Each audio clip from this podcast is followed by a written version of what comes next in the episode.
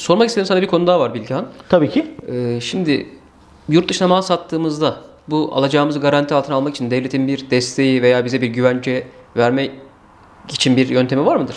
Tabii ki var. Ee, Exim Bank diye bir devletimizin banka sistemi var. Aslında bu tüm dünyada olan bir banka. Evet. İşte Exim yani başka ülkelerde farklı isimlerde anılabiliyor ama genelde Exim Bank ismiyle Faaliyeti aynı. anılıyor. E, faaliyet konusu aynı. Uluslararası ticarette e, her ülkenin kendi firmasını korumasına yönelik bir ana faaliyet alanı var. Nedir bu? Siz Exim Bank'a başvuruyorsunuz. Diyorsunuz ki Almanya'daki X firmasına ben ürün satacağım. Bunun kredibilitesi nedir diye siz Exim Bank'a başvuruda buluyorsunuz. Bu firmaların bilgilerini vererekten. Exim Bank da diyor ki "E, biz bu firmayı araştırdık. Bu firmaya biz işte 30 bin euroya kadar, 100 bin euroya kadar, 1 milyon euroya kadar artık firmanın gücüne göre bir kredi veririm diyor. Bu kredi de şöyle aslında daha doğrusu teminat sigortası yapıyor. Diyor ki sen 30 bin euroluk malı yollayabilirsin. E, bu firma bu parayı ödemezse ben bu malı sigortaladığım için ben bu parayı ödeyeceğim. E, belirli şartlar Sana. var tabii, ki. Belli Ya bu yani var. Hani prosedürü var bunun. Yani tabii ki. Hemen bu para gelmedi. Tabii de hemen gelmiyor. Çünkü şöyle bir şey var. Şimdi siz ürünü yolladınız. Faturasıyla yolladınız. Müşteri aldı ama ödemiyor. Şimdi siz Exim Bank'a başvurdunuz. Yani müşteriyle konuştunuz konuştunuz alamadınız paranızı. Exim Bank'a başvurdunuz. Bu sefer Exim Bank firmayla iletişime geçiyor. Diyor ki sen bu parayı niye ödemiyorsun? Anlaşma şartlarına uymayan kalitede mi mal geldi? Adette mi problem var? Yani neden bu parayı ödemediğine dair bir soruşturma yapıyor Exim Bank.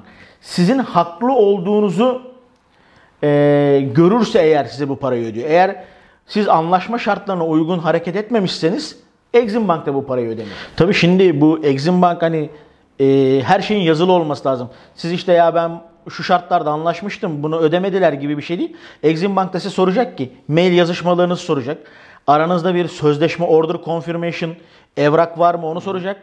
Bu arada WhatsApp yazışmaları, Facebook Messenger yazışmaları gibi SMS gibi yazışmalar da artık delil ediliyor. olarak kabul ediliyor. Çok güzel.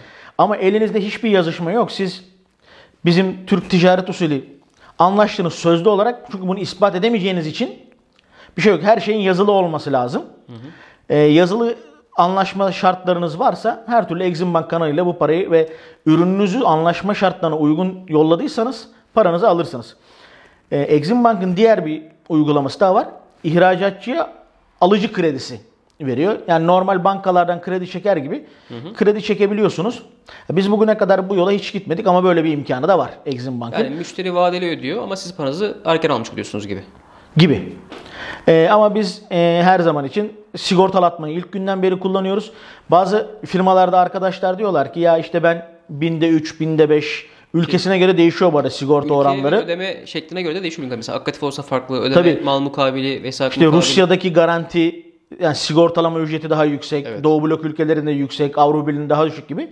İşte bunları vermek istemiyorlar. Ben hep şunu söylüyorum yani kötü rüya görmektense yani yılda baktığınız zaman belki 10 bin lira, 15 bin lira, 20 bin lira bir para ödeyeceksiniz buna. Ama hiçbir zaman korkulu rüya görmeyeceksiniz. Çünkü e, işinizi düzgün yapıyorsanız, malı düzgün yolluyorsanız paranızın garantisi Türkiye Cumhuriyeti Devleti. Ya sigortanın zaten mantığı bu. Yani ardınıza kasko yaptırıyorsunuz yıllarca hiçbir şey olmuyor ama Allah korusun bir kere kaza yaptığınızda tüm kasko bedelini çıkarmış oluyorsunuz. Yani Aynen. Sigortanın mantığı bu zaten. Türkiye'de umarım biraz daha Aynen. Şimdi paranızın garantisi Türkiye Cumhuriyeti Devleti derken şuna da tekrar açıklık getireyim. Diğer tüm desteklerde olduğu üzere e, arkadaşlar evet devlet desteklerde parayı biraz geç ödeyebilir.